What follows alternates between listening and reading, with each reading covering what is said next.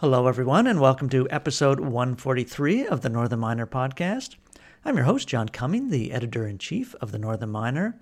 This episode, we have part two of David Harquail speaking at the Northern Miners Canadian Mining Symposium held at Canada House in London, England uh, on May 22nd, 2019.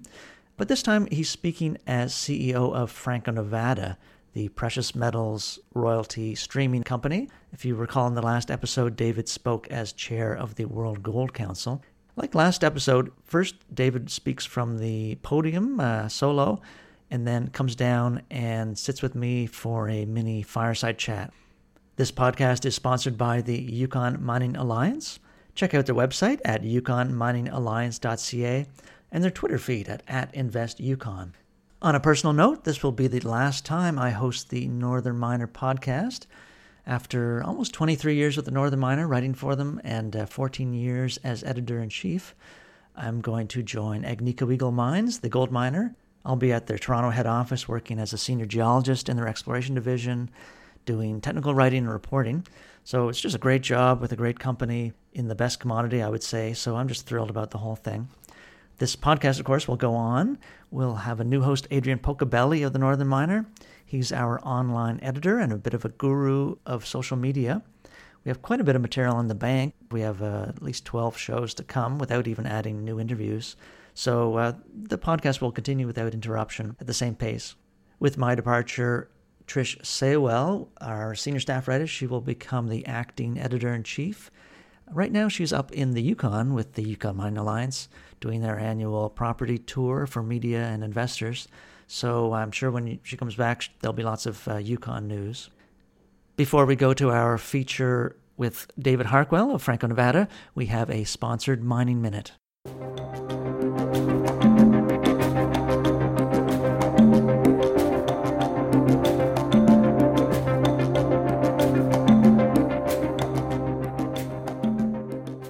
Now we have the second in a series of Mining Minute sponsored segments by Sandvik. Here we continue with Peter Corcoran. He's the Vice President of Sandvik Mining and Rock Technology Canada, and he's going to talk about Sandvik's automation and productivity services for their clients. A portfolio that we offer uh, to help our customers connected equipment, uh, the analytics process uh, through our Optimine uh, systems, where we're actually gathering the data in real time and showing it to the customers uh, so that they can see what's happening in their mine in real time. And then the autonomous and the automation equipment, which is our Automine systems for loaders and trucks, and again, optimization of the fleet. Sandvik's been in the forefront. If you're not aware that this technology has been happening for some time, uh, we've been introducing these technologies since early 90s, and in 2005 we delivered the Automine launch of our technology. We currently have the largest connected underground mining fleet in the world. With, it might be a surprise to people, but there's 3,000 machines currently connected. So we're gathering that uh, equipment and that analytics that comes from that to obviously improve our customers' measured information. One of the families of the product offering, which is the Optimine uh, system, it's a product family that actually is enabled to real-time production management, where, which basically is the brain tied to the process and the IoT side of our business, which actually provides the customer with the visibility so that you can actually target improvements of the OEE, which is the uh, overall equipment efficiency, and use the production hours. Is when we know when we use this information, we then can effectively increase the hours of operation, which in this instance obviously increases productivity.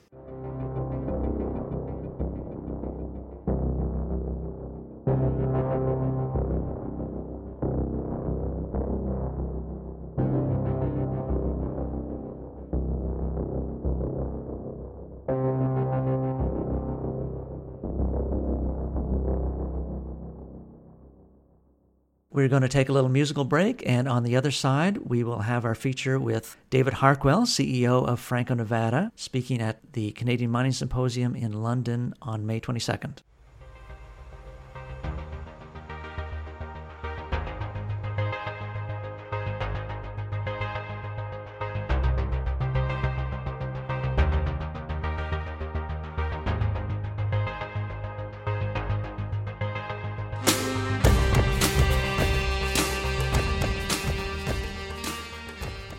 I've been told to do a bit of a commercial on Franco, Nevada first. So, in terms of our business principles, you know, what it is is we're trying to do all the good stuff in the industry and avoid the bad stuff.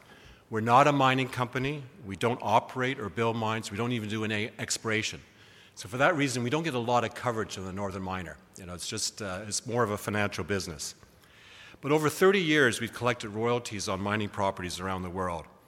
And the way I, when I'm in New York and we have to explain this to investors, I describe our company as essentially the Airbnb of the gold industry. You know, we get a little piece of a lot of different mines. Our business principles, as I said, is outlined here. And what we find is royalties on great geology is really the most accretive thing you can do in the business. We're not financial engineers. We're trying to expose ourselves to the exploration potential of good geology. In terms of the business model, what you know, we describe Franco-Nevada's investors is the low-risk way to get exposure to the industry. What we try to give the investors is the best aspects of a gold ETF and the best aspects of a gold operator. And so this is where we do the check marks here.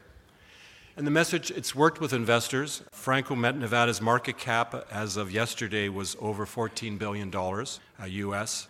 So we're just behind Newmont and Barrick and among the global gold companies by market cap.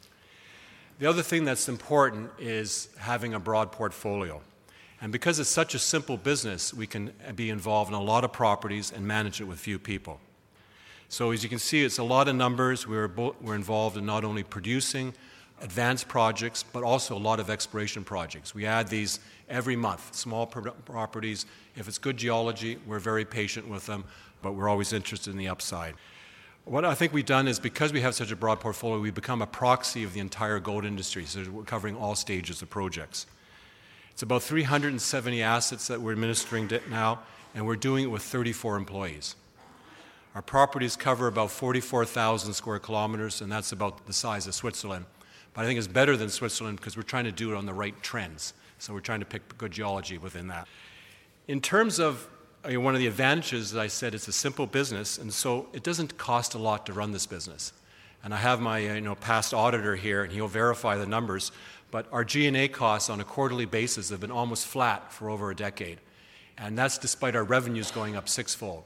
So this is an absolutely scalable business. I would love to have a thousand royalties and maybe we add one or two auditors. But I think we've got that capacity because every asset we buy is incremental. There's not a lot of management effort going forward.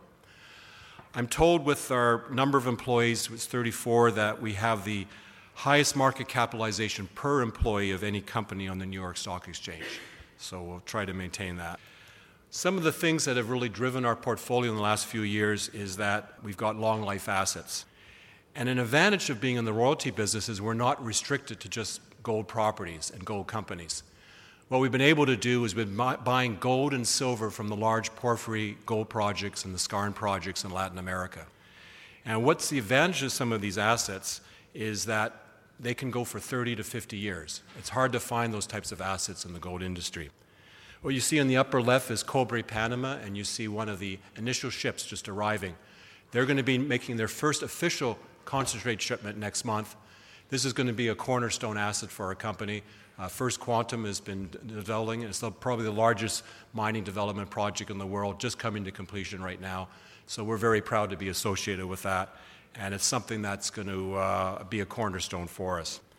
These are mines that are run by BHP, Glencore, Teck, First Quantum, the Lundins of the world, and so we have really quality franchises here that we're participating in. In terms of performance, you can see there's a good strong linear trend from the lower left to the upper right. Our performance was off just a bit in 2018 because there was a pit slide at our Candelaria mine, which is one of our largest cash flow producers. It was the first year we didn't make guidance, but I feel like we've hit the ground running for this year. Uh, just a week and a half ago, we had our first quarter release. We had record earnings and record revenue numbers for the company. And what we're telegraphing right now is this is really the start of a bunch of records because with Cobre Panama coming in, with Candelaria getting back to normal operations, and we have a lot of growth coming from oil and gas assets, we expect to be hitting further records in the second half of this year and through next year. So we're one of the growth companies in the industry. It's a very good story. I'd like to point out in the bottom left is we measure G&A as a, a percentage of the value of our company. Eh, because one of the things that a lot of investors buy is the gold ETF, the GLD. And to be exposed to gold through that ETF, it costs you 40 basis points, 0.4% uh, every year to hold that gold. With our company right now, our entire overhead is running about 17 basis points. So I'd like to point out we're kind of twice as efficient as a gold ETF, and we can do that with active management of these assets. And then, of course, it's dividends. I listened to Steve Letwin this morning, and we've achieved the dream. We are a free cash flow generating business that not only generates enough cash for dividends and growing dividends, but also to do the reinvestment. We're self financing going forward. And so, what you see here has been the trend of dividend payments. We've raised our dividend every year for the last 12 years. We just made our last announcement again 10 days ago at our annual meeting. If anyone who bought us at our IPO is in Canada is now getting almost a 9% yield from their investment in Franco Nevada uh, if they had bought us 11 years ago. So it just shows you the power of compounding in dividends. One of the nice things about this company is I can't even screw it up. If our entire management team and board gets hit by a bus, we're not only going to grow for the next five years just from the projects coming in, we can maintain these dividends for the next 35 years and still have billions left over in the treasury. So it's, I'd have to make a major mistake to screw it up at this stage. So we've got a very powerful business model, and what we're now focused on is proper succession planning to keep the DNA in order we can preserve this model going forward. And so, you know, what we've coined ourselves is Franco Nevada, the gold investment that works. We've now have an 11 and a half year of returns to our investors. It's a 17% CAGR, or compounded annual growth rate of total return to our investors. And so this has been in a market that's been kind of, we've had a bit of a bull, bear, and, and, and neutral market for the last 11 and a half years. I'm just wondering what we can do in a bull market. And so this has been uh, uh, a demonstration that active management, it is possible to outperform passive management. You can outperform the commodity. And I think the business model and portfolio demonstrates that.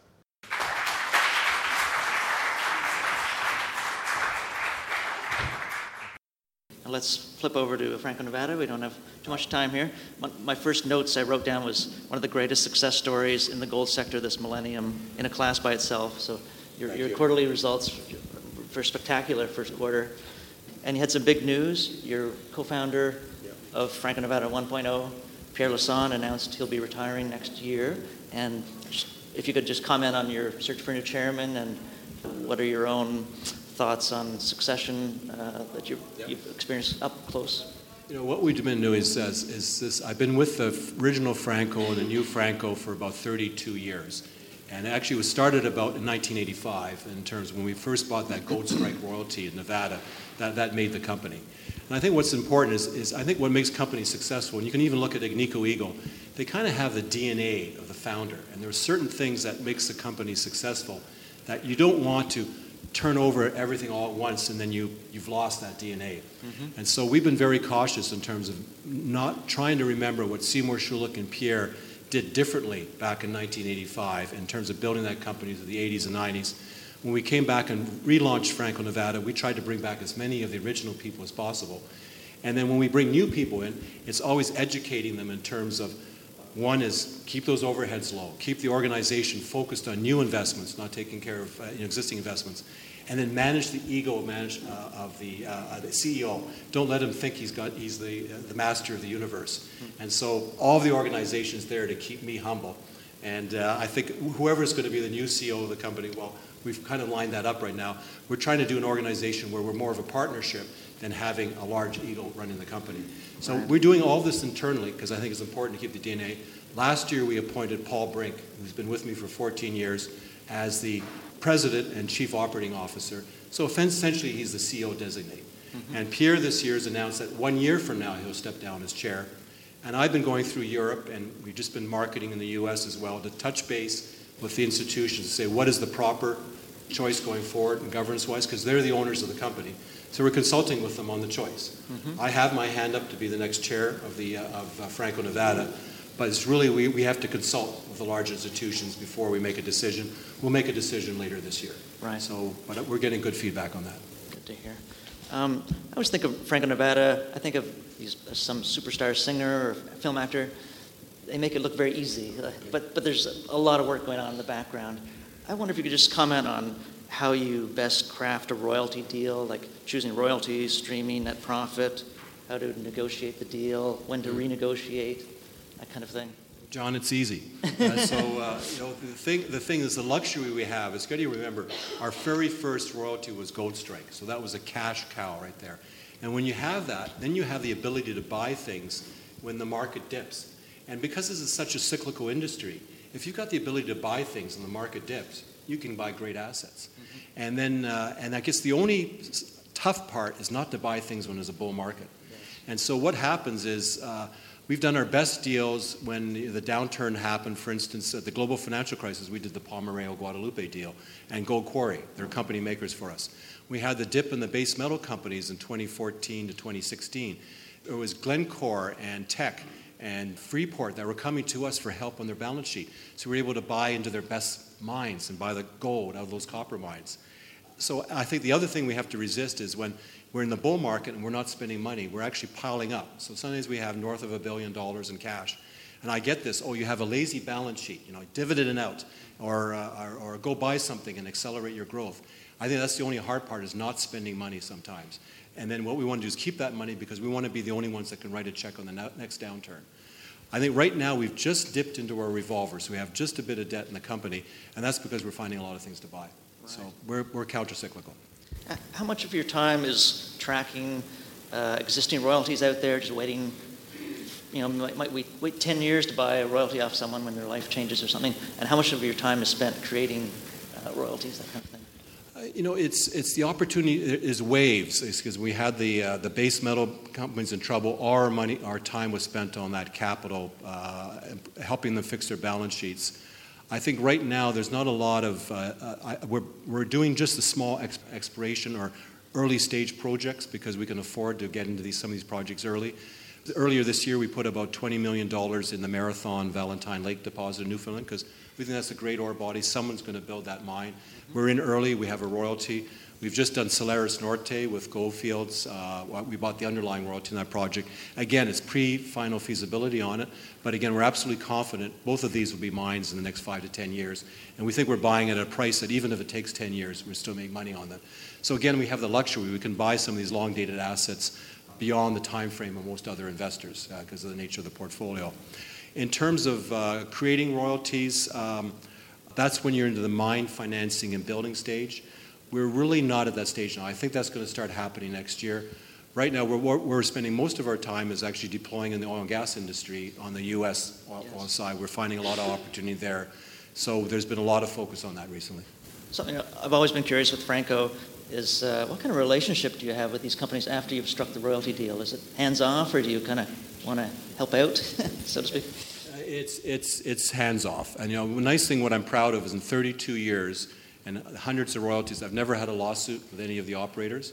We have very simple royalty contracts in Western courts of law, so no one's ever challenged them. Sometimes there's an auditing issue, and know, we'll do it, but it's very rare we ever go to an arbitration on an audit issue.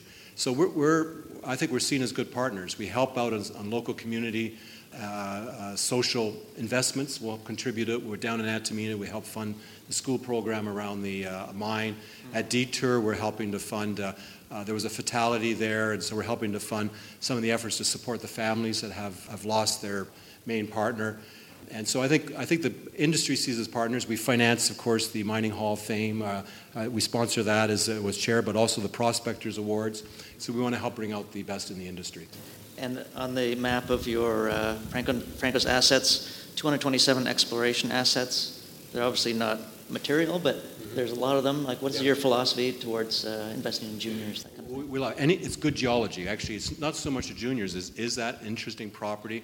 Is that great geological expertise?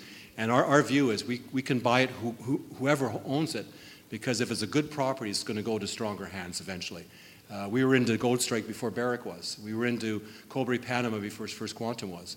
And I think what it is is that if it's a good ore body, it's always going to attract a stronger operator. And so that's it's the deposit itself. That's where we have the tenure. It outlasts management teams. Those change all the time. Right. And one last question. This is more on a personal note. You are a significant donor to charities, uh, medical research, and education. There's the Harquail School of Earth Sciences at Laurentian. Do you have any reflections on this whole experience? Well, I'm following my mentor's footsteps. Seymour Schulich has been one of the biggest benefactors in Canada, so is Pierre Lassonde. Our philosophy is we don't use the company to give money to charities, we, have to, we do it with our own money. And uh, so we just do mining related charity and, and institutions, but, but for, for like hospitals and universities, we, it has to come from your own pocket. And so uh, I've done it, but it's actually my family. I enjoy my, my wife and daughter are here. And, uh, it's actually, we call it the Midas Touch Foundation, because if you remember, the Midas mine was where we uh, made a lot of our money. Our dog is named Midas, and he happens to be a golden retriever. Uh, so, uh, so it's something that I think the whole family is involved in this, this effort. And what we, I like is that you know, why I like, you know, Pierre's done the Lassonde Mining School. I've done the Exploration School in Sudbury because I think the biggest wealth, as I go back, is, is not by financial engineering, it's by finding new ore bodies. And so if we can have some of these kids find new ore bodies in Canada, everybody's going to win. So that's the fun part. And so I, I, hope to actually get more involved in it over time. Great. Yeah, very commendable. And uh, I guess that's it for now.